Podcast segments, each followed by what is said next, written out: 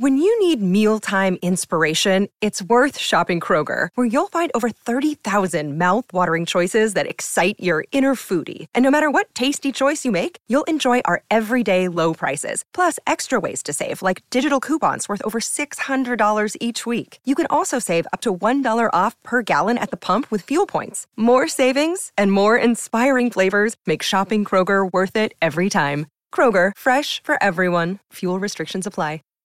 Save big on brunch for mom, all in the Kroger app. Get 16 ounce packs of flavorful Angus 90% lean ground sirloin for $4.99 each with a digital coupon. Then buy two get two free on 12 packs of delicious Coca Cola, Pepsi, or 7UP, all with your card. Shop these deals at your local Kroger today or tap the screen now to download the Kroger app to save big today. Kroger, fresh for everyone. Prices and product availability subject to change. Restrictions apply. See site for details.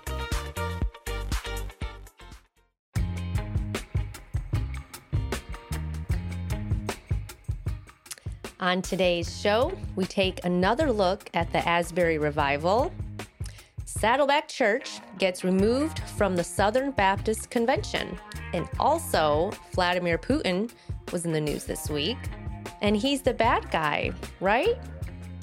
Then, for our Bible topic, we'll be discussing sin using the book by Mark Jones, Knowing Sin, as our discussion starter. It should be a good show, so let's get started.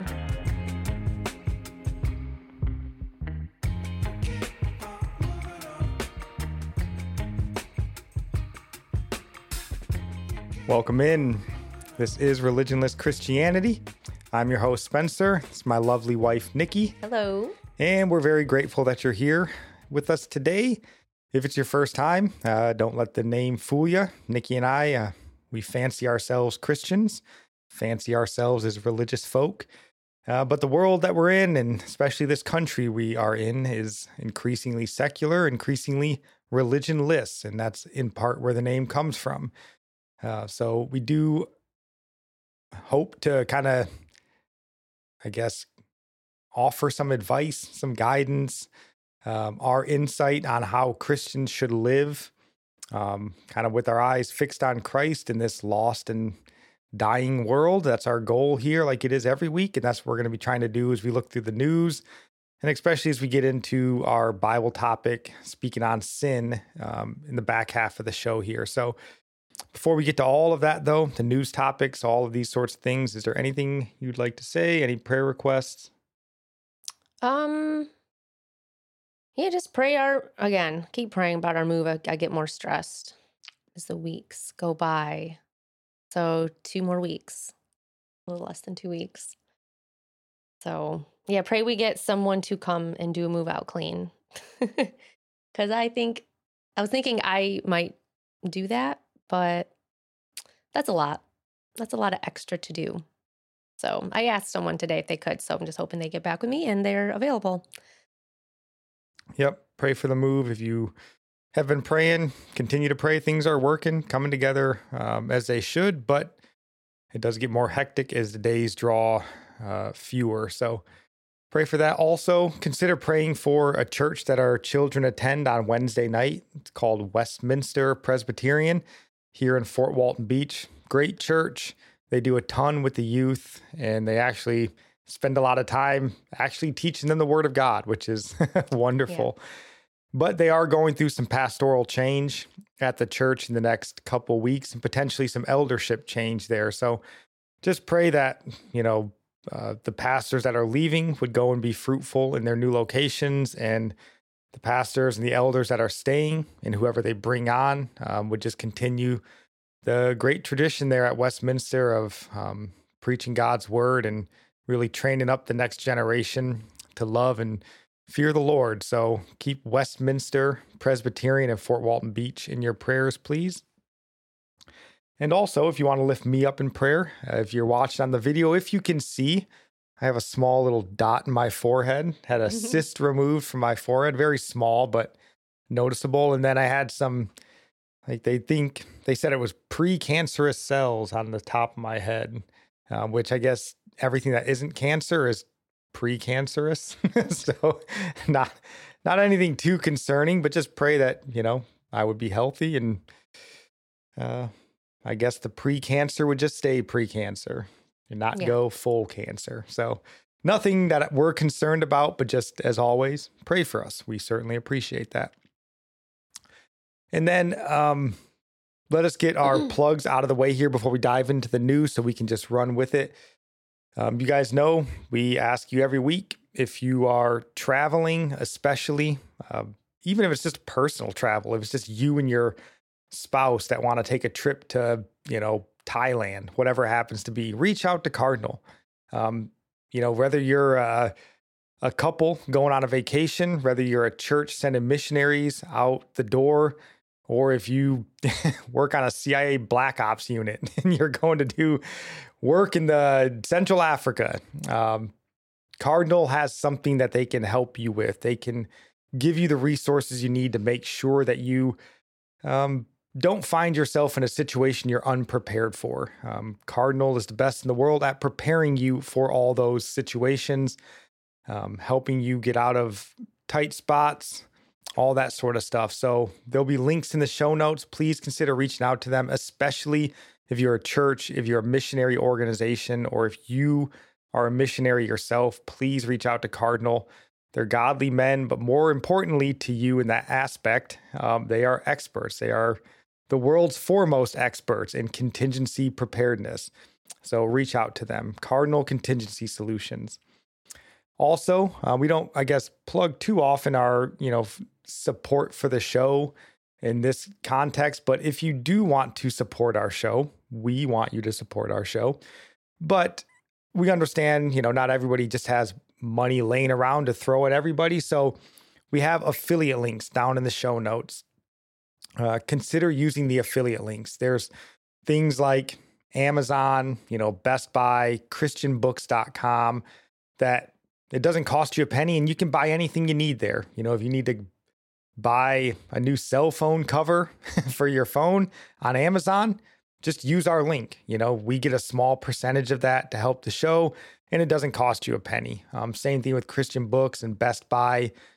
And then there's also going to be affiliate links down there. We've mentioned the Homegrown Generation um, uh, conference that's going on March, and they're it's kind of being spearheaded by the Schoolhouse Rocked podcast, and they're members of the Christian podcast community as we are proud members, and we have links down there, affiliate links for the Homegrown Generation Conference. If you want to sign up for that, if you're thinking about homeschooling, you know, or you're a homeschooler that just wants more ideas and more support, there's links down there. It's a great resource. And again, doesn't cost you an extra cent to use our link, but it does help us in a small way. And we would appreciate that. All righty then. I guess we can get to the news. We can get to the music. I think the music is worthy for this week. So gird up your loins, steel up your soul, put on the full armor of God as we make our weekly trek through the valley of the shadow of death and take a look at the news of the week. And so we we don't want to spend much time on this, but uh, I do want to address some of you may have heard what Vladimir Putin uh, had to say. He's the president of Russia, as I'm sure everyone's well aware. And he sort of had his, if you want to call it the state of State of the Union sort of type of address for Russia this week. And there was one thing of interest that he said, um, or a few things of interest that he said. And you can find the audio of this online, and they'll have some with translations, some just with uh, subtitles. But I thought it was just better if we read the script um, rather than the, you know, the translators that were kind of rough to listen to. So, do you want to read, honey, this? It's a pretty lengthy chunk here, but I think it's all worth reading. Yeah. All right. It says, however, they too realized it is im- impossible to defeat Russia on the battlefield and are conducting increasingly aggressive information attacks against us, targeting primarily the younger generation. They never stop lying and distorting historical facts as they attack our culture, the Russian Orthodox Church, and other traditional religious organizations in our country. Look what they are doing to their own people. It is all about the destruction of the family, of cultural and national identity, perversion and abuse of children, including pedophilia, all of which are declared normal in their life. They are forcing the priests to bless same sex marriages. Bless their hearts, let them do as they please. Here is what I would like to say in this regard adult people can do as they please. We in Russia have always seen it that way and always will. No one is going to intrude into other people's private lives, and we are not going to do it either. But here is what I would like to tell them look at the Holy Scripture and the main books of other world religions. They say it all, including that family is the union of a man and a woman. But these sacred texts are now being questioned. Reportedly, the Anglican Church is planning, just planning, to explore the idea of a gender neutral God. What is there to say? Father, forgive them, for they know not what they do. Millions of people in the West realize that they are being led to a spiritual disaster. Frankly, the elite appear to have gone crazy, and it looks like there is no cure for that. But like I said, these are their problems. While we must protect our children, which we will do, we will protect our children from degradation and degeneration. Clearly, the West will try to undermine and divide our society and to bet on the fifth columnists who, throughout history, and I want to emphasize this, have been using the same poison to contempt for their own, for of contempt for their own fatherland and the desire to make money by selling this poison to anyone who is willing to pay for it. It has always been that way. yeah. Um, now, we're not going to sit here and you know, you always got to give this caveat when you talk about Putin, you know, or really any other foreign leader, right? We're not going to sit here and tell you, ah, Putin's a good guy, that he's a trustworthy guy. None of that stuff, right? Um, but I'm not sure what he said in that portion isn't true and accurate, uh, at least in it's what we read. Accurate. Uh, scary yeah, accurate, right? Um, but my point with bringing that up and having Nikki read that is for Christians, right? That's what we do this show for, is for Christians uh, by and large. Although, if you're not a Christian, thank you for being here. Please repent, believe in the Lord, become a Christian. Um, but we're assuming most of you are Christians. And uh, good and bad, this is the point that I want to take from this good and bad, right and wrong, are determined by who is most closely aligned with biblical teachings. Um, the Bible determines what is right and good. So whoever is striving to adhere to that most closely is the one who is more good, you know, and they're the one that's more right in that respect. And I'm not saying it's Russia, um, but I'm certainly saying our leaders in this nation have largely thrown the Bible right out the window. Um, it no longer determines the course of this nation. You know, we're concerned with what drives in you know profit and power. That's really the only two governing principles that we have in our nation. And you know putin's been saying stuff like this for a long time. And every time he says something about the church you're like ah well he's just a liar. He's co-opting the church. It's propaganda. And you're like well our nation doesn't even try to propagandize us that they love the lord and adhere to his principles. They just throw that right out the window right? Kill your babies trans your kids, um, money over, you know, morals. That's the message we get repeatedly on an endless loop all throughout the day. So even if he's just propagandizing, at least he's propagandizing in an appropriate manner, I would say. Yeah. Um, but this should concern us greatly, right? What is right and wrong? What is good and bad? Determined by biblical teaching. And it should color our view of how we view who is right and wrong, good or bad, even on the world stage.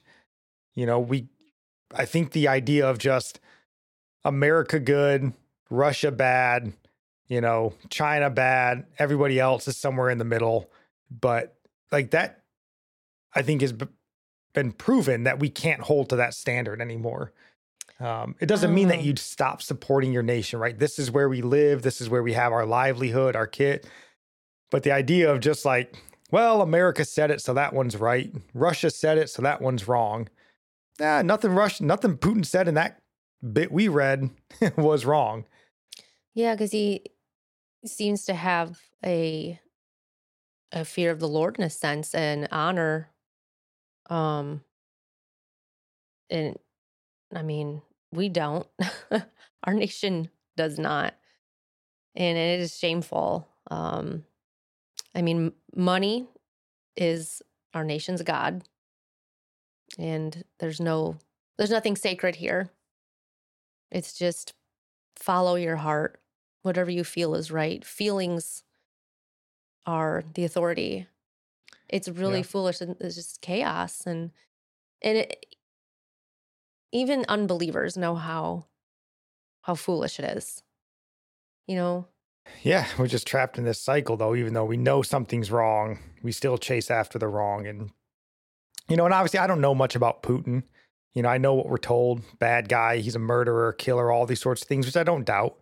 Um, but I think the big problem and a reason why this, you know, I guess is worth noting is, and there has been some dissent in Russia over the Ukraine stuff, but like in our nation, we don't believe in anything by and large. We've talked Yeah. about this before 6% have a biblical worldview. That's the number we should hold to when we talk about a Christian, you know, majority in America. Wrong. Eh, because if you don't have a biblical worldview, I have a hard time buying into your Christian beliefs. yeah. You know, so 6%. But, you know, so we don't have anything that we're fighting for, nothing outside of us to motivate us, you know. Whereas in Russia, if they are at least placating to the faithful base, at least propagandizing in a way that stokes religious fervor amongst their people, then they actually have something to fight for. right. You know, for us though, it's just I'm fighting so that I can get home for my new iPhone 15 when it comes out. You're not going to win a war hoping for the new iPhone 15, right? When you think you're on the cause or the side of good, when you're fighting for something bigger than just your own life, you know, like we were in World War II, that's when you fight. That's when people give their lives willingly for those things. And I'm terrified that we don't have very many of those people in this nation left anymore. So just consider that, right? We're not, you know, pro Russia propagandists on this show, but whoever is speaking and aligning more closely with biblical truth, and I'm not saying that's Putin, we're just making the point off of his speech because it certainly is not our leaders currently. They Yeah. are not aligning themselves with biblical truth and biblical doctrine and guidance in their life. So we have to determine that that is not good, even if it's America. And we should be encouraging these leaders to adhere to it so that we are on the side of right and good. It's what we should be doing as Christians. And it's good that he's pointing it out and how shameful it is. And I pray that our nation's leaders, their eyes are open just to see the horror of the agenda they're they're for that they're pushing, to see it for what it is. It's like even if evil men say what we're doing is evil, how much worse are we? Yeah, you know, you know you're in a bad spot when Vladimir Putin Yeah. can take you to task over your moral depravity. That's not a good and you have no argument to come back with it. Yeah, they're pedophiles and trans and their kids and their elites have gone completely insane. And you're like, hold on a sec. Yeah, yeah, that sounds about right. Uh, anyways, continue on, Vladimir. We have nothing to say, right? That should not be the case uh, in America. We should not be getting lectured on adherence to biblical uh, truth by a Russian leader. The only point I guess I would say that he was wrong in there is where he said, Father, forgive them, for they know not what they do. Oh, they're very aware of what they're doing, our leaders. Well, they that's know why very I kind of read it as like a question because I felt like maybe that's what he means. Like, what should we do? Say? I mean, I guess should in the we say sense that, of- but we can't. In the They sense of. Christ on the cross saying, forgive them. Right. They knew what they were doing in a worldly sense, Yeah. but they couldn't understand the eternal spiritual consequence of what they were doing. And I guess in the same respect, we can give that same leniency to our leaders. They know what they're doing on it in the earthly realm. Mm-hmm. Right. They don't understand the spiritual consequences, the gravity of their situation or their decisions in an eternal perspective. So forgive them. They don't understand that. But for those of us who do, it is uh, very, very important that we make sure that they are aware at every opportunity of the gravity of these decisions. Um, and this is a big problem. And we'll talk about this with uh, Saddleback Church but Christians, conservatives in general, you know, they're not the same thing, but they t- tend to reside on the same side of the field. Quit you, this idea of a silent majority. And we're just, I'm worried about me. And, you know, if you're not engaged in the culture war, then you have no reason to complain about the culture war.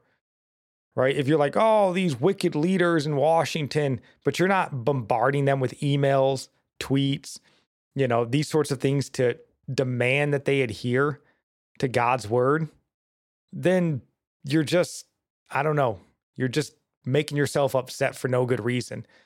We need to be the loudest voice in the room. We used to be the loudest voice in the room, um, but that has changed. And now it's, you know, the blue haired, you know, non binary, sexually immoral. Like they're the ones with the loudest platform and they're getting things that they want, right? So stop just sitting on the sidelines and wringing your hands and get active.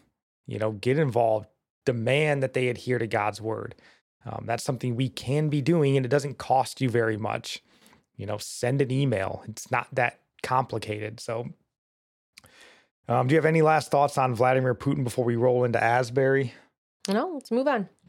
All righty then. Um, we do want to readdress sort of the happenings at Asbury. We discussed this, you know, a little bit more in depth last week. So this is just more of an update. Um, as Asbury's about two and a half weeks in now, right? What are we on? The 20, it's the 25th today. So we're sitting at about, I can do math, right? That's, uh, uh yeah two weeks right of asbury um Yeah, I think it may be longer. What was the eight? Oh yeah, sorry, I wasn't paying attention. Yeah, two weeks. Over yes, two weeks. 17 days right so um yeah a little over two weeks public math um but it seems to be going strong you know um and that's a positive for whatever it's hmm. worth but it's going so strong that it's not even considered a revival anymore according to some news outlets like the gospel coalition do you want to read that headline honey Ordinary and extraordinary. A day at Asbury Awakening. the Asbury Awakening. Yes.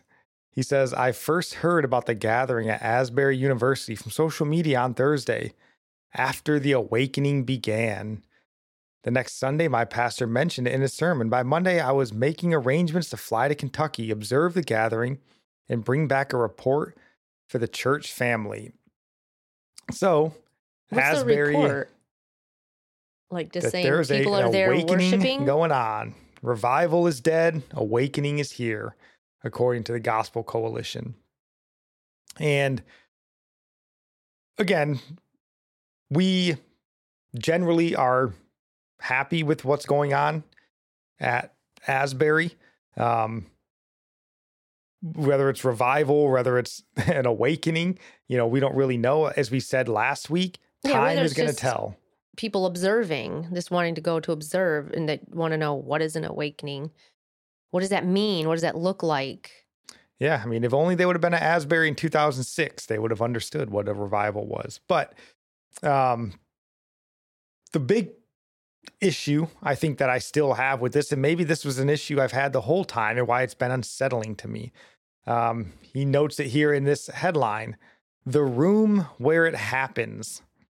this is what I have a concern with, I think. Um, because this idea or this thought process that revival is taking place at Hughes Auditorium at Asbury University.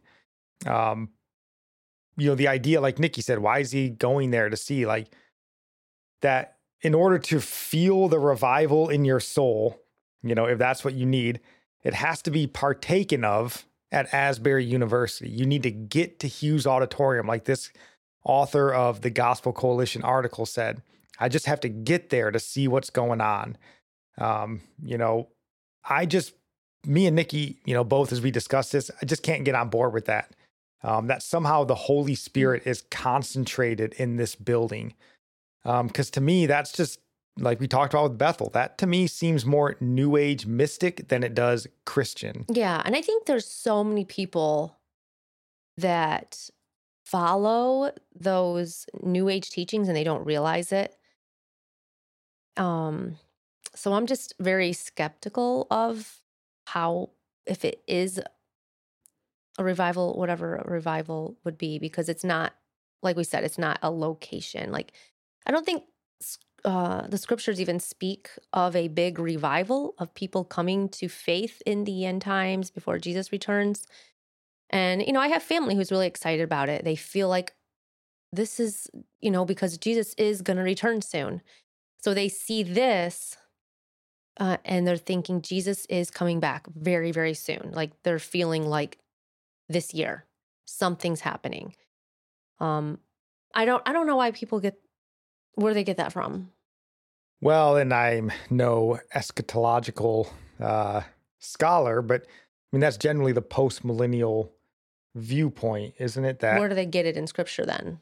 Well, they do have scriptural proof. What I can't give it to you because I don't necessarily adhere to post millennial um, beliefs of the end times, but I know that that's, if I understand correctly, if I'm off base, please forgive me. Um, that is that sort of gradual um, increasing of Christianity around the world until Christ's eventual return. Um, okay, if that's an increase in people being saved, what is happening here that we're reading is people that are already saved are the ones flocking here. So that doesn't match up. Right. That was initially my big issue with calling this a revival or even the revival in the first place that like these people are at you know Asbury University or seminary. I mean it's a even the university, it's a religious um university. It's based in a religious background. And these people are actively you know, there. They're in church, they're seeking God. And even just this whole revival culture, if you're actively seeking to have revival break out, you seem to already be in the proper mindset and mode of what your like Christian uh, faith should be bringing out of you. You're not spiritually dead and apathetic. Like you're hungry for God. That's why you're you're praying for it and inviting it. And then it happens and you're like, why would it happen to them? That was always my big concern. Like, you seem to be fine. You don't need a revival if you're the person like actively right, there, right? You know, calling out for God, studying His Word, praying in church, singing psalms and hymns and worship to Him. Like, your soul seems fine. I don't know what the big issue is there. If God is just, I don't know. I just, I, again, I don't see anything in Scripture, even of God's presence being somewhere, even making believers um, repent or whatever else they claim to be you know they claim they claim to be happening over there um like it's his word that really is the mirror that causes us to repent um I, I i don't like to add to scripture i don't like to say that this is something that is spoken of. Um, I, I just don't see how any of it lines up. And I'm glad, I'm really glad that people are seeking God. Um, I'm not angry about this. I just don't want to call it something and to say this is this is what scripture spoke of when it isn't. I just want to be careful not to add to scripture. Um I just want people to know that you're saved um, through the gospel, not through going to a revival where God's presence is. You don't need to be there to be saved. Um, Romans 1:16 says, "For I'm not ashamed of the gospel, for it is the power of God for salvation to everyone who believes." So the gospel saves, not the supposed tangible presence of God isolated to a certain location. So people flocking here for something extra from God on top of salvation feel like they're believing like a lie. Like if they believe that, I don't I think that's wrong for them to think that. And I feel like it's emotionalism too. Um it just amazes me that people are they'll they'll travel and spend all this time and money to experience something that they can have where they live. Um, the Holy Spirit lives in believers. And to think you can get something extra by being at this place is I believe it's a lack of faith in what Christ accomplished. And I want to encourage everyone listening, you are not you're not missing out on something from God. He is in you more fully than he supposedly is in the building. Scripture says in First Corinthians uh, 3:16, "Do you not know that you are God's temple and that the God and that God's spirit dwells in you?" And also Acts 7:48 says, "However, the most high does not dwell in temples made with hands."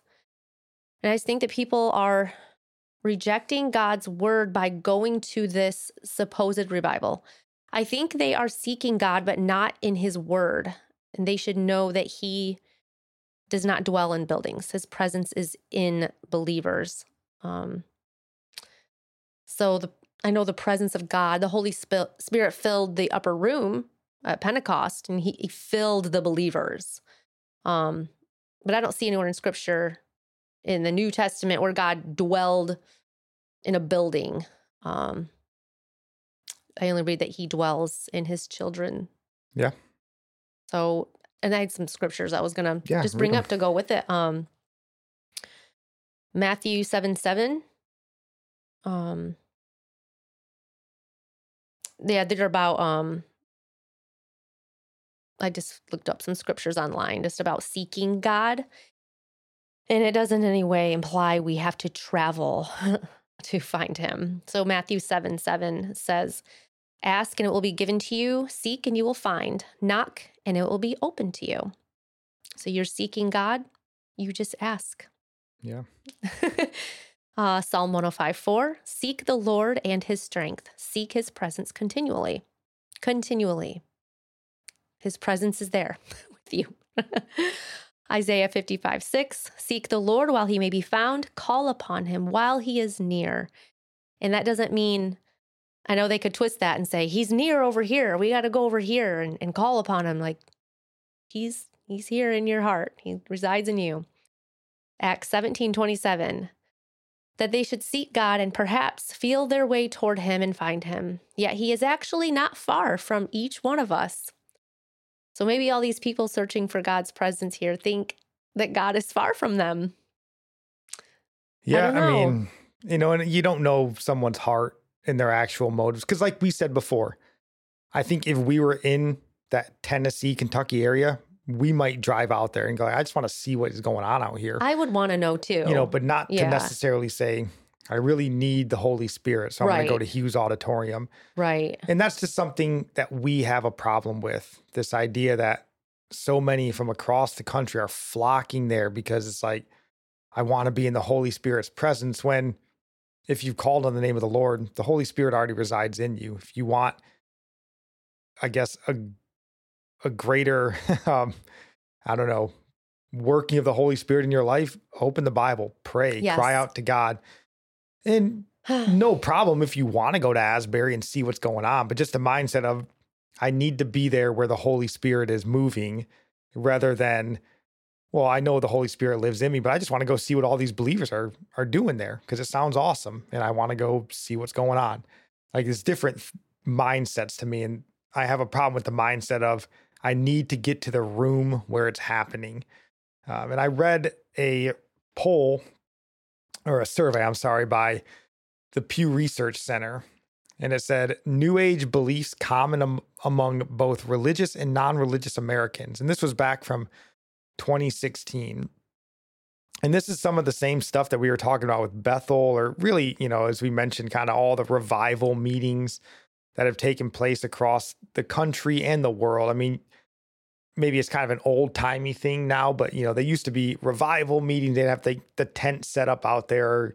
Hey, we're going to have a healing service. Come out to this place on Tuesday. And like, oh, the Holy Spirit's going to show up on Tuesday to heal me. Hot dog, right? Um, it just, no, right? Um, you're not going to just like make an appointment with the Holy Spirit to come to your your tent on a Tuesday. Um, it's just not, I would say, the way it works. But according to this survey, it says, uh, where am I looking at? Um,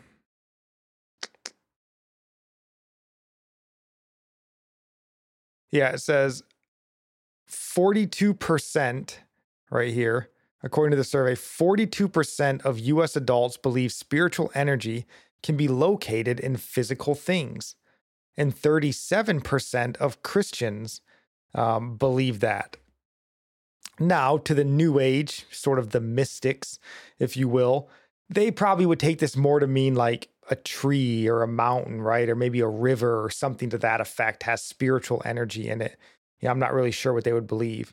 Right. But is it outside the realm of possibility that Christians who have adopted some new age, because places like Bethel have been heretically teaching this for so long, that they could take it to mean something like a certain chapel um, has more spiritual energy? The Holy Spirit resides in a chapel at a given time, right?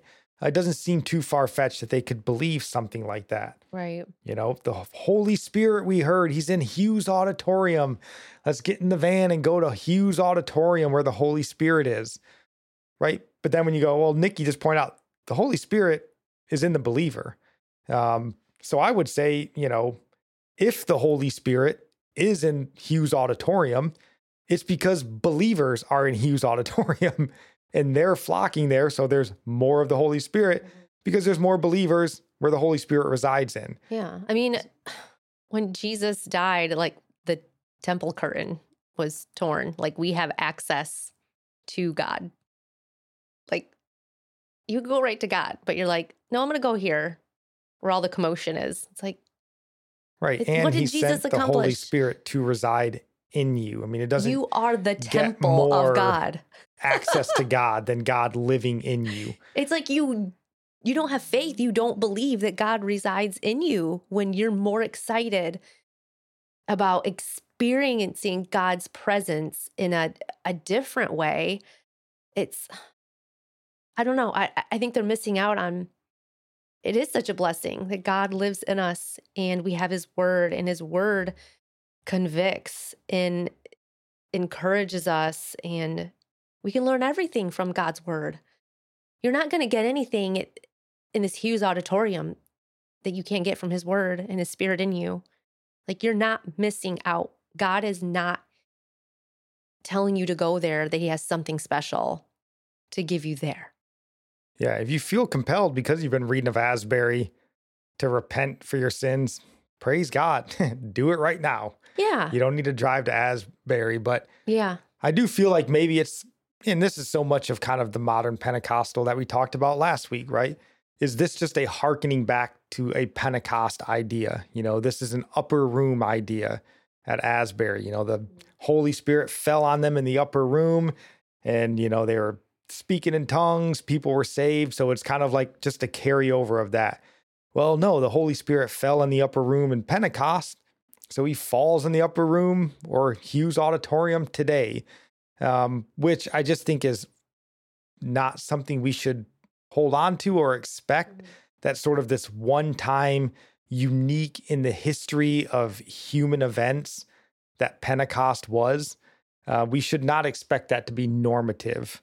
You Right. know, that's I something, and I, you know, I think revival culture really expects that Yeah. that this sort of upper room experience is going to be somewhat normative or you can make it normative when I would just caution against that. Um, Mhm. Peter in Acts chapter 2, verse 38. Um, it says, And Peter said to them, Repent and be baptized, every one of you, in the name of Jesus Christ, for the forgiveness of your sins, and you will receive the gift of the Holy Spirit. He didn't say, Repent, be baptized, and show up to the upper room, and you'll receive the gift of the Holy Spirit. Right. No, repent, believe, and you will get the Holy Spirit. You didn't need to go anywhere for that. So, again, this can sound like we're kind of dumping on Asbury. We're not. we're happy with what we've seen at Asbury. Um, we're still cautious about it. And we still are going to say, like we said last week, time will tell. Our lives, you know, really changed. Are we going to see this sort of outpouring like, you know, the Josiah type environment where false idols, um, pagan idols are being torn down, idolatrous leaders. Uh, maybe we'll see in the next election cycle, right? How's Kentucky voting? Uh, how many, Right. you know, pagan and secular leaders are they Are still electing? leaders going to this So Asbury revival? yeah, did anybody find out if Mitch McConnell and Rand Paul showed up? Uh, I don't know, but you know, we're happy with what we've seen, you know, and we hope that this continues and there is lasting results from it. I think I would just be more encouraged if sort of the leadership of Asbury was like, "Hey, we love you guys, want you to show up, but here's a better idea." Go take this message of God's redeeming power to your church in your congregation. Call people to repentance in your home. Like, let's, and there are churches doing that. I would just be more encouraged than just, hey, I need to make it to Asbury to see what's going on. Cause it just seems, maybe it's my own bias, just kind of that new age idea of spiritual energy in a physical object, um, which I don't think we as Christians should be relying on. Yeah, I was just thinking, like, when does it, if God's presence is there, like in a tangible way, like people say, you can feel it, when does his presence leave? How do we know when his presence has left and people just stop coming? They show up and they're like, Yeah. I don't feel his presence. And okay, guys, it's over. Go home. Yeah, there's still a line of like a thousand people outside. And they're like, hey, no, the Holy Spirit's gone. He went to uh, Boca Raton, Florida. Uh, he's gone now. Uh, turn your car around and head home, everybody. Uh, yeah, I don't know. I don't know when you determine that God, if his presence is there, how do you know it left? That's the thing. It's a good question. Tangible presence of But, God. But, you know, Asbury, again, they are very well versed in Holy Spirit revival. So maybe they have a, a very firm grasp on this. This has happened eight to 10 times in their history. So they understand when the Spirit shows and when he goes. So we'll see. Although, moving on to our next story here, maybe, just maybe, we're seeing some tangible proof of revival spreading. tangible proof. And yes. maybe this revival is spreading to the Southern Baptist Convention. Uh, do you want to read this headline, honey? Yeah. Southern Baptists oust Saddleback Church over woman pastor. Yep. Do you want to read this first paragraph? The Southern Baptist Convention on Tuesday ousted its second largest congregation, Saddleback Church, the renowned California megachurch founded by pastor and best-selling author Rick Warren for having a woman pastor. Yep. Um, and I will just mention, bit misleading there in that first paragraph. Um, you know, kicking them out for having a woman pastor, eh, just kind of fudging with the the truth there a little bit. Mhm. But the crux of that is true. Uh, the Southern Baptist Convention has voted to kick Saddleback Church out of their convention. And I don't know who the largest church in the Southern Baptist Yeah, Convention would second. be. Yeah. I thought to look that up and then I just didn't. So I don't know who that would be. If you know, let us know down in the comments, leave us a review, jump on social media. Uh, we'd love to hear from you guys. But it says in the article here the committee cited Saddleback's having a female teaching pastor functioning in the office of pastor, an allusion to Stacie Wood, wife of the current lead pastor of Saddleback, Andy Wood. But the controversy began in 2021 when Warren ordained three women as pastors, prompting discussions within the, the denomination about possibly expelling the megachurch. And that's kind of more the real story behind what got them kicked. Um, they do have the female teaching pastor, wife of the senior pastor there currently, but this stemmed about from, like they said, 2021. When Rick Warren was still the pastor, they ordained three women to be pastors, and that sort of caused the uproar. And, um, you know, I'm happy about this. I support yeah. the Southern Baptist Convention. And, you know, like most stories, you know, I saw this as I was kind of scrolling through Twitter, seeing what was going on. And obviously, Twitter, you know, is no place for, you know, righteous conversation to be had.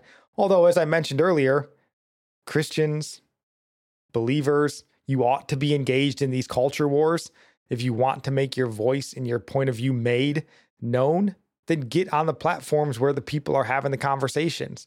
Because um, when I was on there looking at this, you know, it was probably 98%, right? Everybody tearing the Southern Baptist Convention apart for being the worst place on planet Earth. And kind of, it made me think of back to our John MacArthur talk um, with Grace Community and their counseling, where everyone was like, just say you're sorry, just ask for forgiveness. And, you know, we kind of made the point, not that they shouldn't if they did something wrong, but the idea that they would ask for forgiveness and it would just be accepted and everybody would be okay yeah. with it is a complete lie because all throughout this, you know, the Southern Baptist Convention had just come under all that scrutiny for the sexual assault stuff that had been going on. And even though they came out, mm-hmm. apologized as much as you could apologize, hired firm, law firms, and investigative yeah. firm, did everything they could to right that wrong. What did everybody bring up when they ousted Saddleback? Oh, well, they got a bunch of perverts and pedophiles, sex abusers.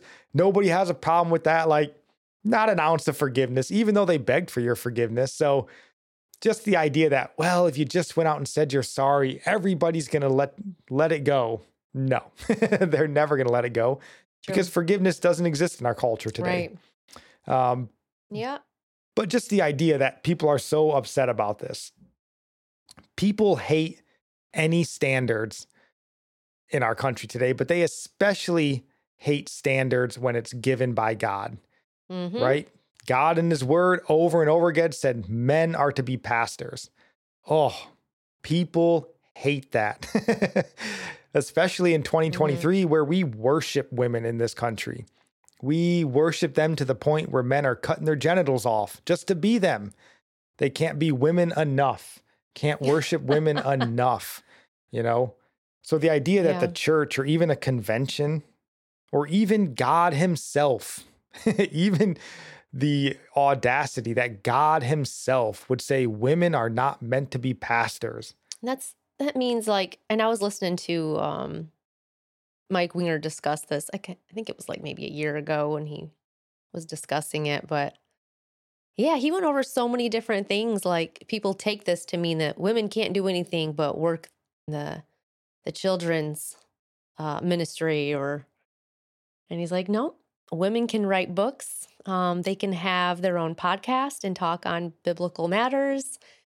Women can still speak um, and teach, just not an authority over men, not like a, you know, the way it is in the home. Yeah, it's You're literally one, because even the Southern Baptist Convention, it's a convention, it's not a church. It is like a missionary, in a sense, organization convention they have women directors mm-hmm. in there. Yeah. Because the Bible doesn't say anything about a director over a charitable organization. it says, right? But it doesn't matter because we hate standards in our country. If you had a restaurant called like Four Finger Tommy's and all your waiters had four fingers, they'd be upset and like, oh, I got five fingers. Screw you for not letting me have a job. And you're like, it's Four Finger Tommies. No, we're suing you. And now you got a bunch of people with five fingers. Like, because we can't accept a standard, right? It's too much for our fragile brains to handle in 2023, even if yeah. God Himself said it, right? Um, and I would trust in from just a little bit that I saw on Twitter, people will le- leave their church over this. If they're Southern yeah. Baptist, they will leave, right? People who would have claimed otherwise that they were Christians, right? They won't even leave their church. They'll leave their faith over this move which of course means they weren't Christian to begin with. Um, yeah. But the idea that believing, you know, that there's a God and then being told that this God has a standard will cause people to leave the church. You know, it's just mind boggling. And- But I mean, women are like, well, I have a gift for teaching, but that doesn't mean teaching. Oh, and you know, in the position of a pastor. yes, you probably do have a great gift for teaching. Many women do. My mother was the most instrumental woman in my life for raising me in a faith. Um, but I would still say you're the biblically you're not to be a elder or a pastor over a church. That's the Bible standard.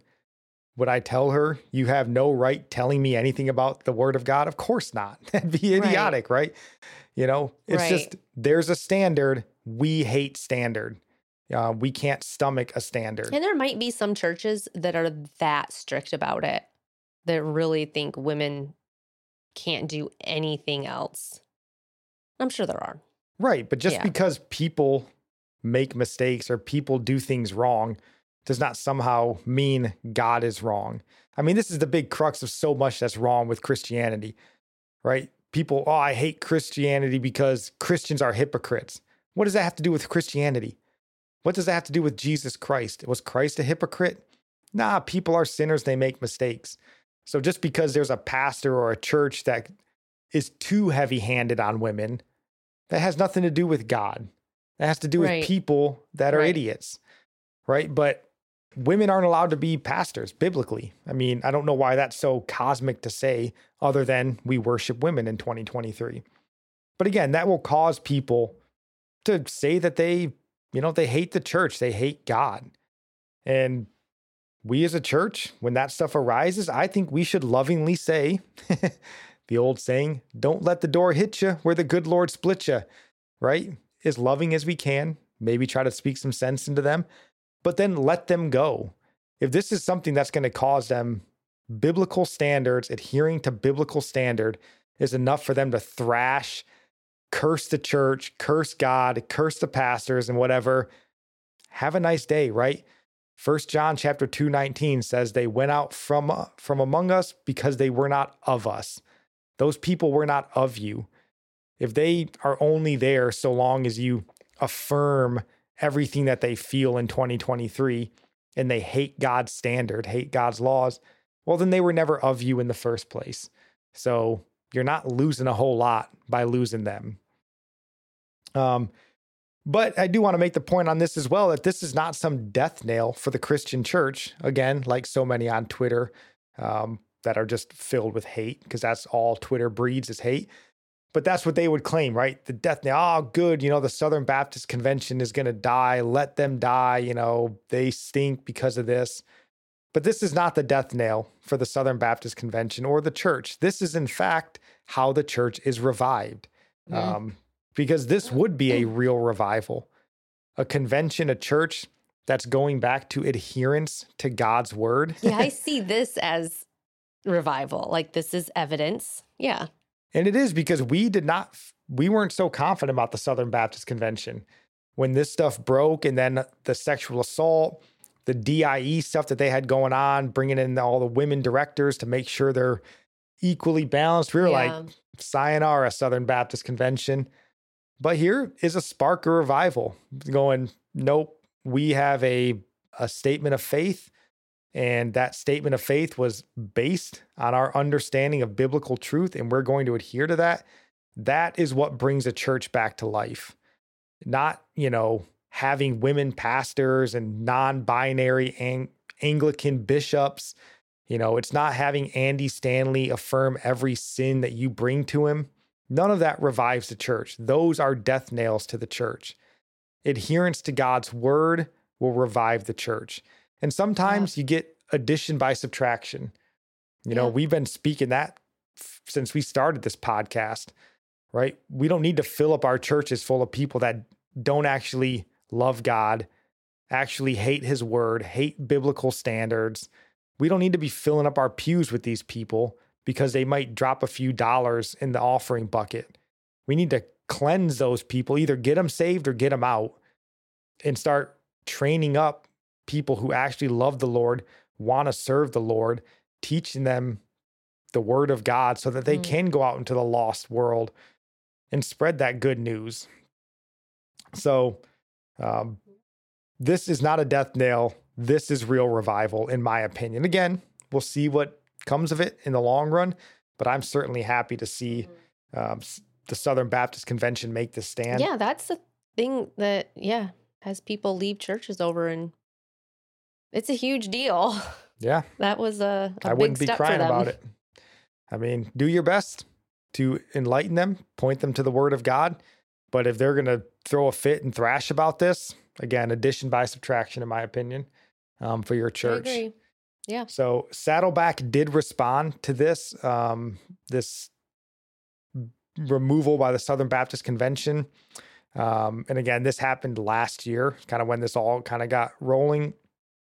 And they had a quote from Andy Wood, who is the now senior pastor there. He said, um, it says the Associated Press last year, he told them that the Bible teaches that men and women were given spiritual gifts by God. And then he says his wife has served as teaching pastor for Saddleback. so, you know, his response, the senior pastor of the second largest church of the Southern Baptist Convention at the time, his response to being challenged on adherence to God's word is just to convolute and mislead with the word of God. So, not a great response from Andy Wood, right? Because, yes, we all receive spiritual gifts from the Holy Spirit. Yeah. You may even, as we just mentioned, receive a teaching gift as a woman. No one Mhm. says you can't do that. And in fact, right. all of our experience would teach us that they do receive teaching gifts. Yeah. Just because you have a teaching gift, yeah, eh, women can have a teaching gift. And Titus 2 came to mind. So starting in verse 3 the older women the older women likewise that they be reverent in behavior not slanderers not given to much wine teachers of good things that they admonish the young women to love their husbands to love their children to be discreet chaste homemakers good obedient to their own husbands that the word of god may not be blasphemed so today's christianity we have women teaching other women that it's their calling in life to not stay home and raise their children. God has called them to live empowering lives, empowering other women and convincing them that raising their children is oppressive. So these are the things you don't see being taught, like really like teaching women to love their husbands and their children. Like it needs to be taught. Sadly, like To be discreet. yeah, Yeah. it needs to be taught because so many are going astray and they're I mean just the Christianity today with that Beth what was her name? Beth Allison. Barr. Yeah. Oh, she was losing her mind on oh Twitter my over it. gosh. Oh, I bet. couldn't stand it. Um, but yeah, I mean, this is stuff that should be taught. It doesn't mean that you can't have a teaching gift. It simply means God has a standard of who is to be a pastor, elder, or overseer of a church, and that's reserved for men. That has nothing to do with your spiritual gifting. Right, you're None of that. equal. You're equal. It's not like, you know, the argument, I'm less human is what some people argue because you're a woman. It's just you have different roles. And it's the the whole the egalitarian complementarian com- Yeah, well, and again, yeah. feminism has killed that um, in America in 2023. Among many things, feminism has killed the idea of biblically defined roles and biblical, true, traditional biblical womanhood. Feminism has done everything they could to kill that, and they've successfully um, killed it in many people's minds, um, in many Christians' minds um, today. They've killed that idea, which is sad. But um, we did also even have Rick Warren who responded to this and he sent out a tweet in response to being removed. And I didn't screen capture the tweet at the time, and it has since been deleted. so he deleted the tweet that he initially put out in response to this. Which I think is a good thing because the tweet was not overly flattering to Rick Warren. His basically tweet was re- to respond with, I have a really big audience and a really big following. So I'll respond in my own time. You know, he kind of put up there that, you know, he reaches 11 million people on his platform and, you know, sold books or whatever he happened to say, uh, 42,000 member church or what. I can't remember what it was, but it was all about his numbers. And I was like, ah, man, why'd you have to go there? Right. Like the, the pure seeker sensitive church model that Rick Warren championed for 40 years. Basically, I'll get back to you in my own time. And I'm right because of look at how much success and growth I've had. and like, not a good look here. Um, so he did delete the tweet. I'm glad that he deleted it. And uh, we'll see ultimately how he responds going forward or if Saddleback, I guess they get an appeal to this if they want to appeal it. You know, we'll see how that goes. But as of now, I'm thankful for the Southern Baptist Convention. Kudos to them on that. And maybe this is part of that revival coming out of Asbury. If so, we're pleased with it. and the um, revival came from adhering to God's word.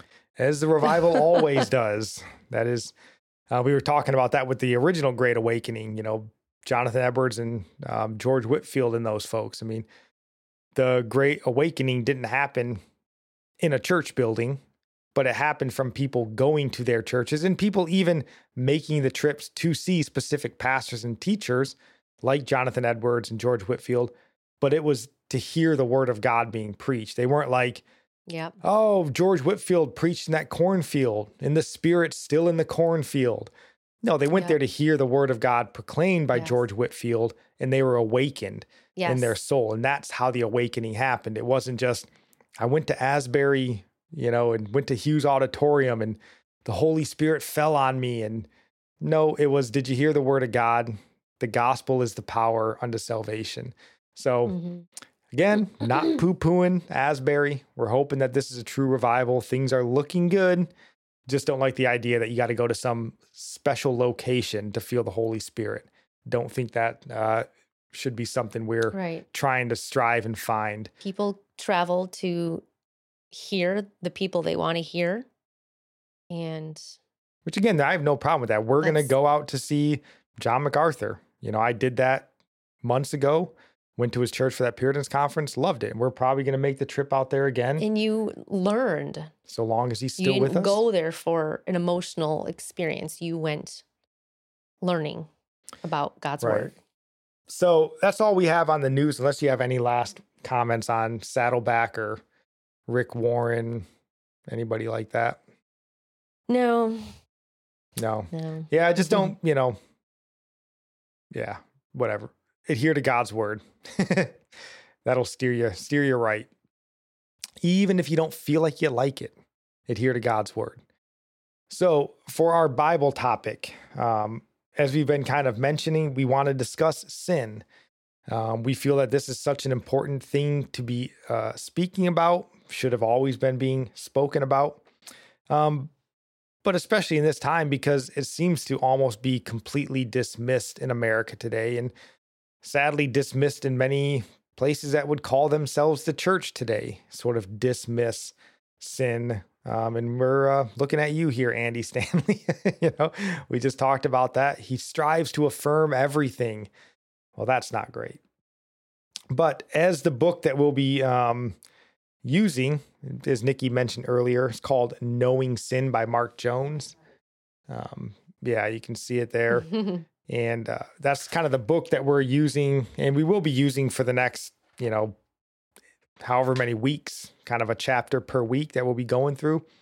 Um, but he points out in that book, he says, Is not the Bible a book on sin?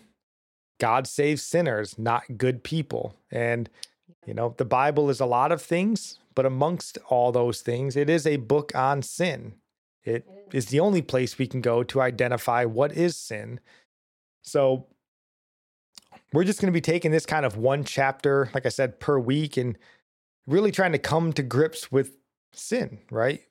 Sin in the world, and more importantly, sin in us, because that's what we're mostly concerned with.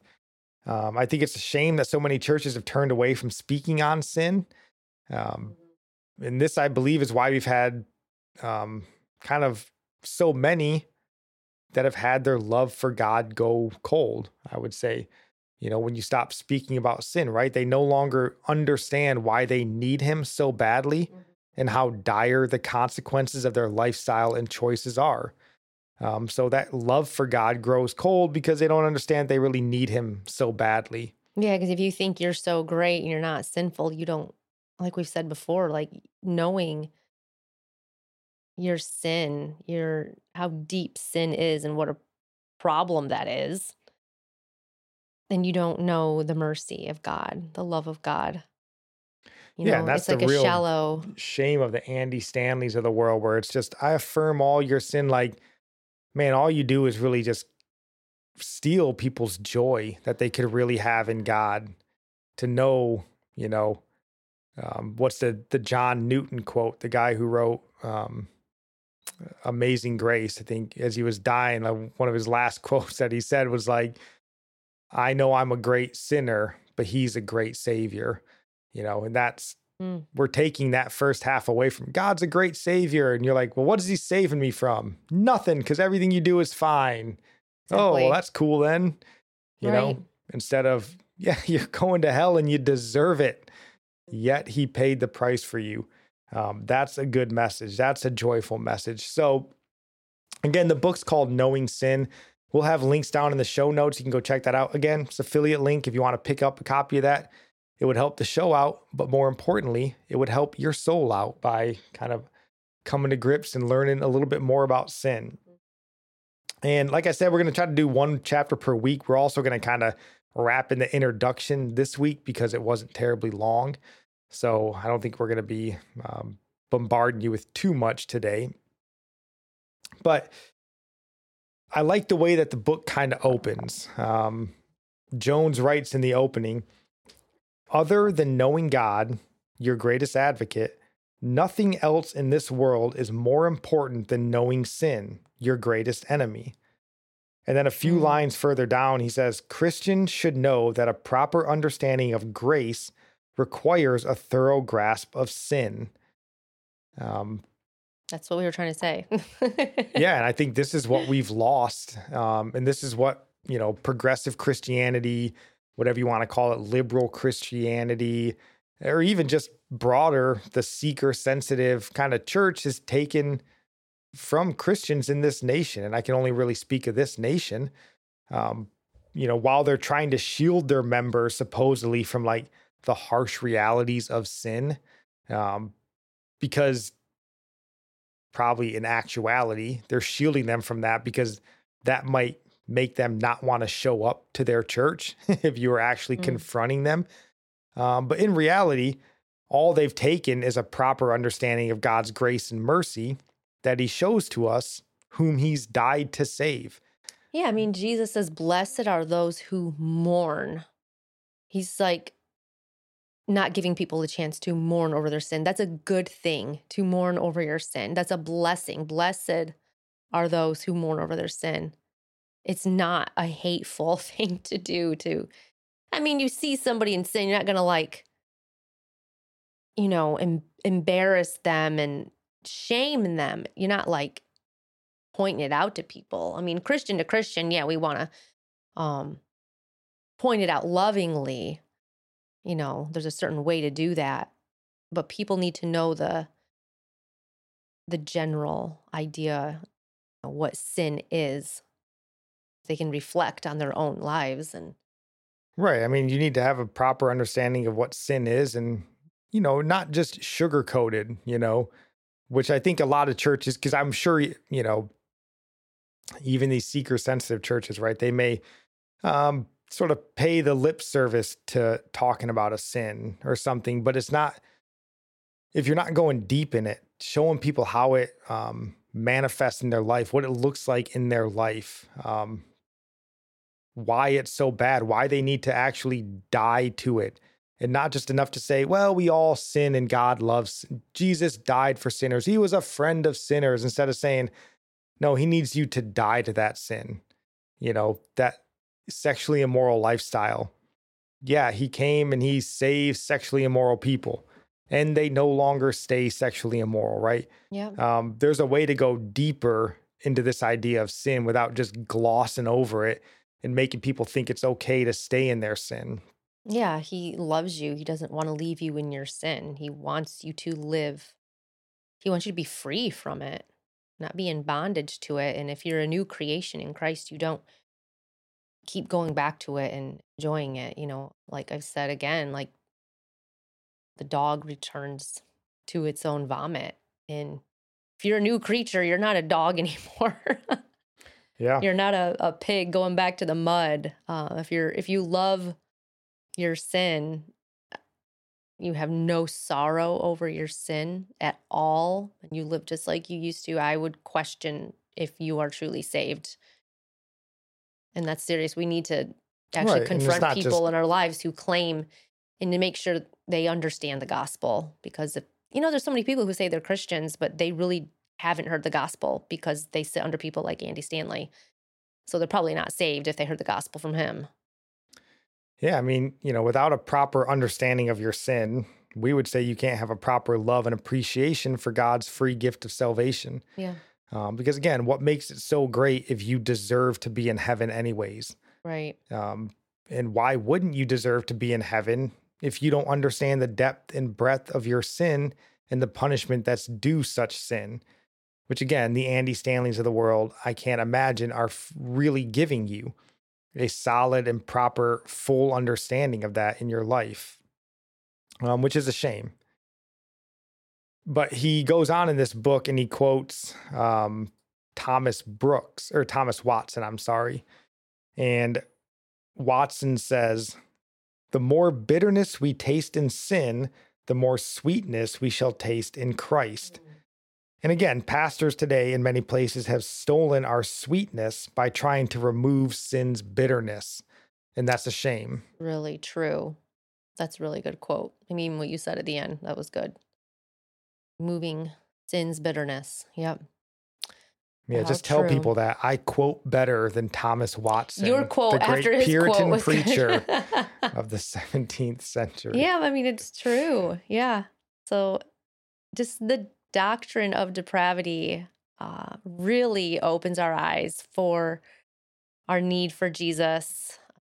I loved learning that doctrine four years ago, and it might have been what I needed to love Jesus more and call out to him for salvation all over again.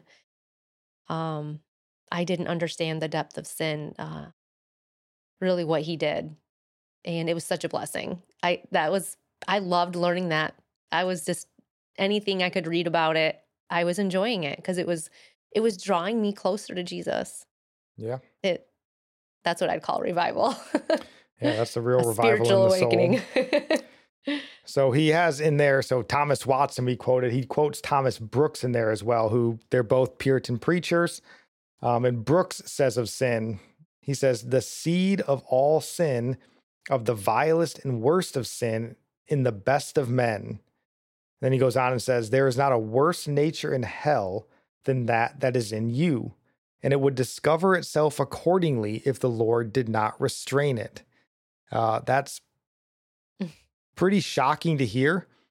You know, the worst and most vile things in hell is the same thing contained in you if the Holy Spirit doesn't constrain us um, from that sin. And, you know, that's a, a message we don't really hear, right?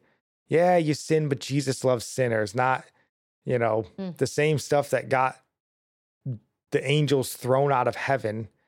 Um, the same thing that, you know, the lake of fire is reserved for resides in us, in all of us, the best of men.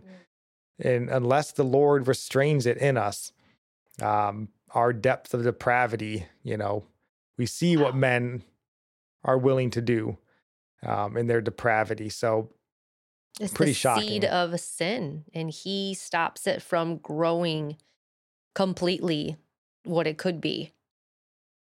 Yeah, because I think it's important for us to understand. And again, this is why sin needs to be preached because it's important to note, and we get this confused a lot of times when you read survey after survey. People always they answer this wrong, I would say, right? Because you, if you're listening, watching, me, Nikki, all of us, right? We're not good people on our own. um, this is the doctrine of depravity.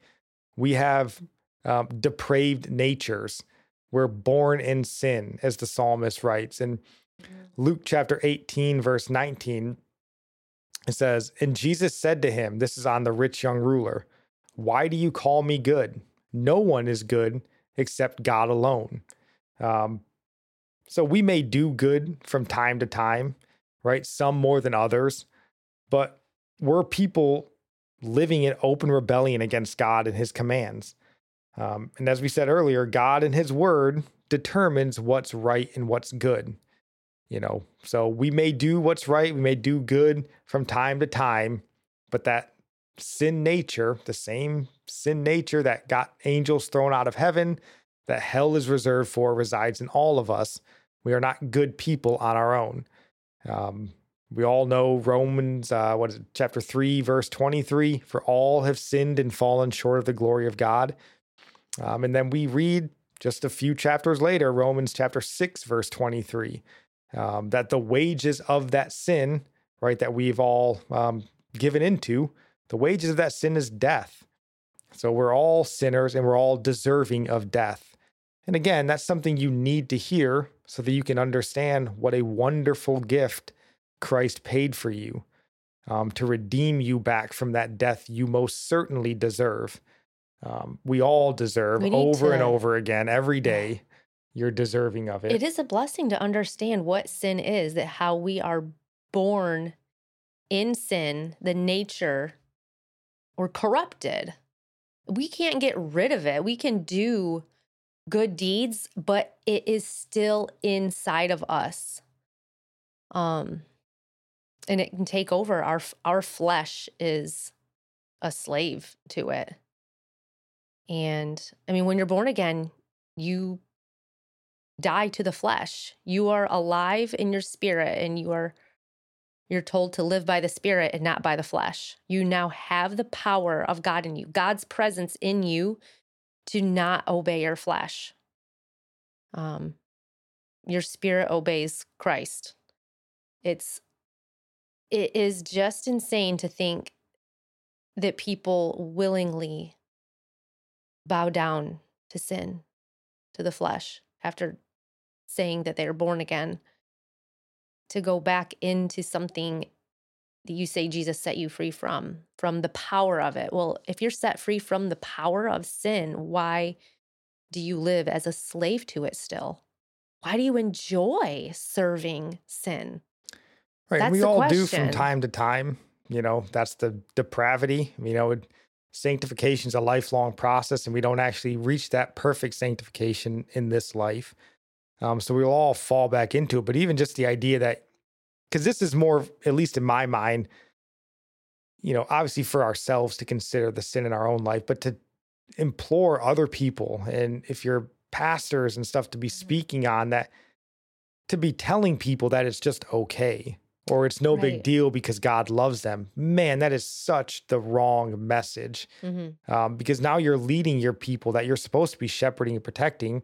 You're leading them into that lifestyle of like, well, I mean, yeah, I believe in Jesus, but doesn't mean I have to change my life or anything like that. I just, you know, I go to church on Sunday and that makes it all okay. Um, you know, and that's just such the wrong message. It is. It's one of those things you sin and you say, Lord, help me. Help me to hate this. I don't, when you know that He's a holy God, and then when you sin, you're sinning against Him. And it is. I know that we sin and sometimes we enjoy, especially when we feel like we can, um, you know, justify our ourselves or try to get, or try to get even with somebody or get the last word or, um, little things like that. Even, um, yeah, sanctification is a lifelong process. And yeah, and the flesh does enjoy um, being right. Uh, it's hard to be humble. um, we're always struggling. But when the word of God or another believer confronts your sin, um, you know, we're blind to it. We have specks in our eyes, logs in our eyes sometimes, but and, and we're going to. That's why we have to help each other. Uh, we're not free of specks. So, No. but when the word of God is um in your face, you know, confronting your sin, do you reject it? Do you reject the um the correction of God through a, a brother or sister or through the word reading yourself? Um Yeah. he's going to that's what we correct his children. Try to get to. it's not that we're perfect. Yeah, we still will sin, we'll still enjoy some sins, but he's going to correct us if we're enjoying our sin. Yeah. So, kind of going on into this first chapter of the book here. So, the first chapter of the book kind of focuses on Satan and Adam a little bit, kind of the nature and origin of their sin. Um, he writes in there, he discusses that Adam was able not to sin, but not infallibly or immutably so. Um, God did not confirm Adam in a state of immutable goodness. So, I just I guess that was kind of, you know, he went in a little bit more in depth on why Adam sinned, why Satan sinned, and stuff like that. But we're far less concerned about Adam's sin um, today than we are about our own. So we're not going to focus too much on Satan and Adam too much. We'd rather discuss ourselves. And he says, in discussing sin, we must ask two fundamental questions whether it be so, and what is it? So, whether sin be so, and if so, then what is it? And I think this is an important function of pastors um, to present and answer these questions to their congregation. You know, again, your job as a pastor is not a motivational speaker, not a self help guru. It is to open up the word of God and teach it to your congregation. And thankfully, you know, as a pastor who should be preaching on this sort of stuff, the Bible explains and answers both. you know, so as long as you're preaching the text of the Bible, you will cover and answer both of these topics. Um, so, just in order for us here to answer the first question, I think you have to answer the second first. So, in order to answer whether it be so, you have to first define what is it. And I just went to uh, you know Logos, my little Logos app with uh, my Bible dictionaries, and the Anchor Yale Bible Dictionary had a good definition of sin. It says, Sin is human deviation from the expressed will and desire of God. So that's what sin is, right? So now that we know what sin is, the deviation from the expressed will and desire of God, um, is it so, right? We're going to answer that first question after we realize what the second is, right? We know what sin is now. So is it so? Or whether it be, I'm sorry. So, did God give us his will and desire? Yes, right? At many times and in many places, all throughout scripture, God has given us his will and his desire. Uh, most notably, you could go to Exodus chapter 20, verse 2 through 17, right? The Ten Commandments. So, going back to that definition from Anchor Yale Bible Dictionary, human de- deviation from the expressed will and desire of God. Um, if we deviate from God's expressed will and desire as described in places like the Ten Commandments, then sin is so, right? Yes. So sin is deviating from God's will. Did God tell us his will? Yes. Well, then sin exists. So that's how you can kind of come to that conclusion. Um, and Jones goes on in there um, just shortly after that. He says, Well, do you want to read that quote, honey? Sin is a human problem insofar as we are responsible for it. Yet the solution is not ours to produce, since, like the leopard unable to change his spots, we cannot cleanse ourselves without God's grace. The solution to the problem of sin thus falls to God, against whom sin is ultimately committed. Yep. So we are responsible for our sin. Again, I think a message that is sorely lost in today's world.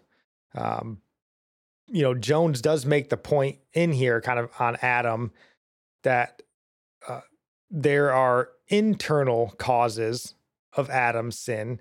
And then there's also, um, well, he points out in there the internal cause of Adam's sin, or really we could say our sin, is free will the reason why you sin internally is because your will and your will leads you to sin. You know, that's kind of Martin Luther's first point in his writing, The Bondage of the Will.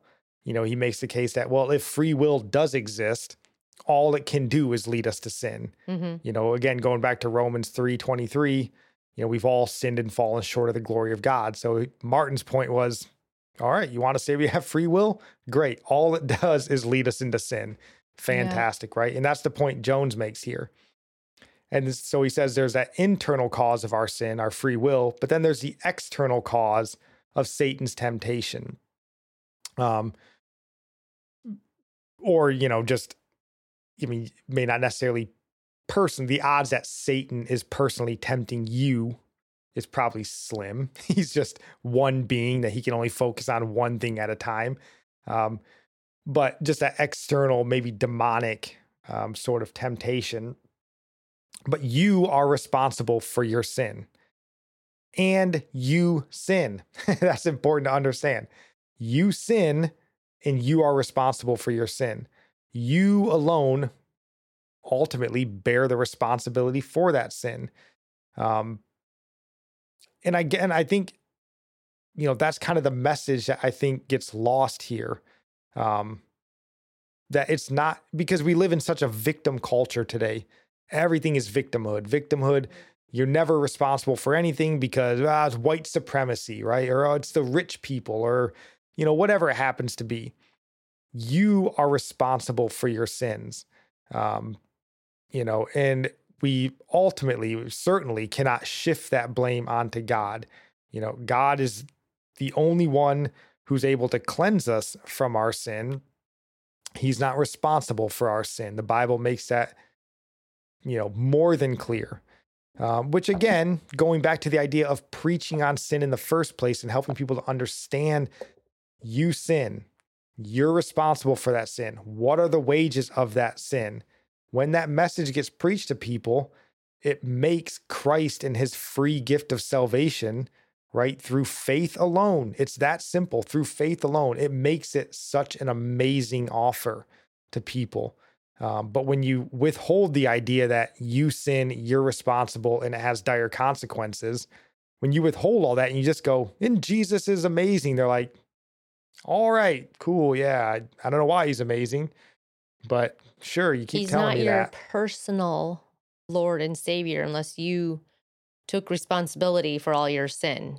Your sin is personal. If your sin's not personal, then I don't think you have a personal relationship with Jesus. Right. I mean, you're not going to victim shame your way into heaven. Um, Uh-huh. you need to repent of your sins, turn away from your sins. Because if you're the victim, then who who's making you a victim? Right. And I mean, even just that victim mentality really prevents you from fully recognizing and understanding the the depth of your sin, right? If it's always somebody else's fault, then you know, how can you be held accountable for it? It's just a bad mindset and a bad idea to teach people that. And Jones uh, uh, in this chapter one goes on, he says, Indeed, we can point to shaping influences as external causes for our incitements to sin. Still, we must assign responsibility for the sin to the individual committing it. We can never claim innocence when we sin or excuse ourselves from it because of some forceful external factor involved, including Satan. Let us remove from our hearts and minds such phrases as, I could not help myself, I was unable to resist, or even, the devil made me do it. I don't know the last time I heard someone sin and go, well, the devil made me do it. Maybe they still do. Don't let them get away with it. Tell them, no, brother, brother, you sinned. That's your responsibility. Um, so ultimately, you know, why sin exists or why it was allowed to exist, you know, ultimately there's a lot of theories and discussions, um, but it's difficult to really come to full knowledge of. Um, we we don't ultimately have God telling us exactly why sin was allowed to happen, but we do know that God knew it would. Um, this life is not a plan B for God. Sometimes you'll hear that thought kind of thrown out there that because Adam messed up plan A, well, God came up with plan B. No, It wasn't out of God's control. No, he was ordained all of it. Right. Um, none of it was out of his control. And this was always the only plan. Mhm. Um, and Jones, again, in his book, offers up this reason for sin. He says, The presence of sin brings to light the character of God. Without sin, perhaps some of God's attributes, as revealed to us, would have been hidden away in the depths of uh, in the depths of the Godhead. You know, so we could very easily say, you know, without sin, being present in our world. You know, we would never really know of God's justice. We'd never know of his holiness. Um, maybe we would never understand his wrath if Mhm. sin didn't Yeah. exist. And therefore, if we didn't understand that, we would never fully understand his love, his mercy, or his grace. Um, so, because sin exists, we get to understand these aspects of God's being. Yeah, like we worship him for those reasons. Um for his compassion and and the angels don't know know him personally that way. He didn't he didn't reveal himself to them. Like they didn't have that need to call on him. They they're in heaven with him. Didn't the ones in heaven now. I mean, not the ones that followed Satan, but we worship him in a way they aren't experiencing, you know? And, and God, everything he does is wise.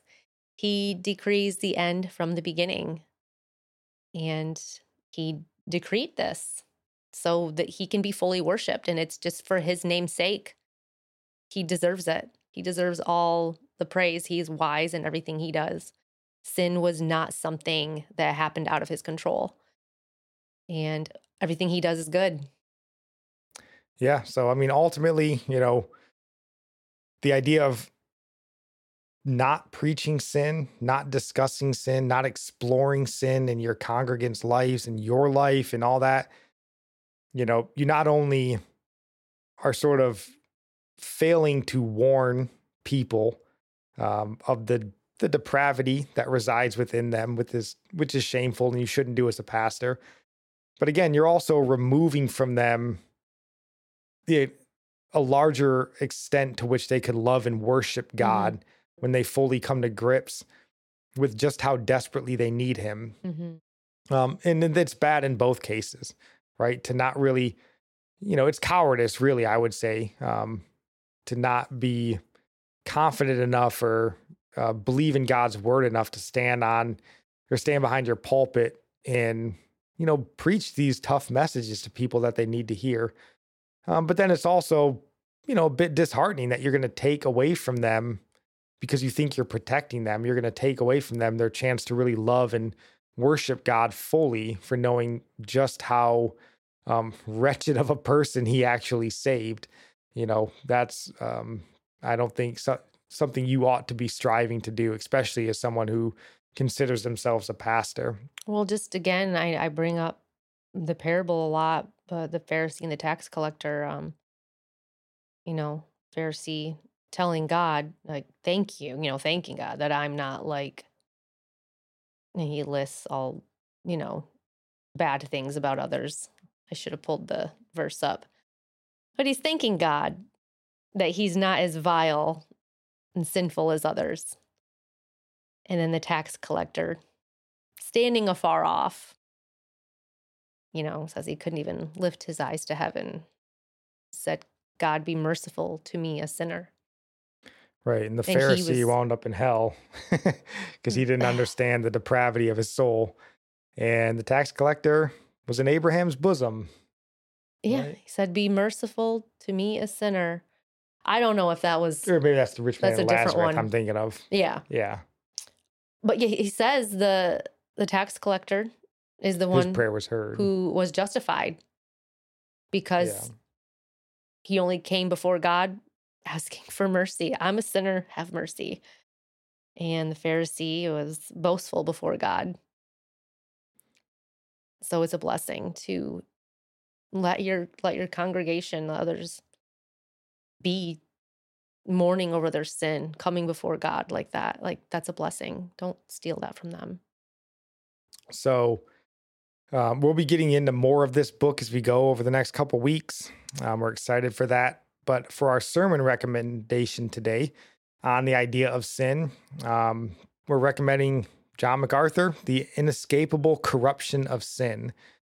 Um, he, I think, you know, may have a lot of faults about him that people like to point out, but I don't think anybody, um, you know, at least in my opinion, preaches from the text better than John MacArthur. Um, and when it's preaching on sin and stuff that needs to be preached, I listened to this sermon. I thought it was really good. Um, so go give it a listen. I think you'd be encouraged by it. I think because uh, I think it's encouraging to hear of our actual state before God, and you know, then also hearing that there's a way out of that. You know, I think that's encouraging. So yeah, every time sin is brought up in Scripture, it's not left just you know you hopeless. It's always the other side of that is here's the gospel, but God and His mercy um, it's always, they always go on to the answer of the problem of sin. Yeah. So it's a good sermon. Um, go give it a listen. And I will end. The uh, author Mark Jones had a good quote in his book. Um, so I'll try to end with the quote that he wrote in there. I think it's fitting for today's episode. Um, it's from Martin Luther in a letter that he wrote to his friend Philip uh. I think I'm going to get the name wrong. Melanchthon. Philip Melanchthon. He said, Pray hard, for you are a great sinner.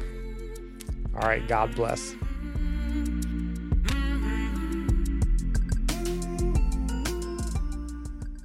Save big money on your outdoor project now at Menards. We have everything you need to keep your outdoor power equipment running smooth so you can keep that lawn in tip top shape or enjoy some time on your boat. Right now, all FVP, lawn and garden, and marine batteries are on sale through May 5th. Check out our entire selection of FVP batteries today and view our weekly flyer on menards.com for more great deals. Save big money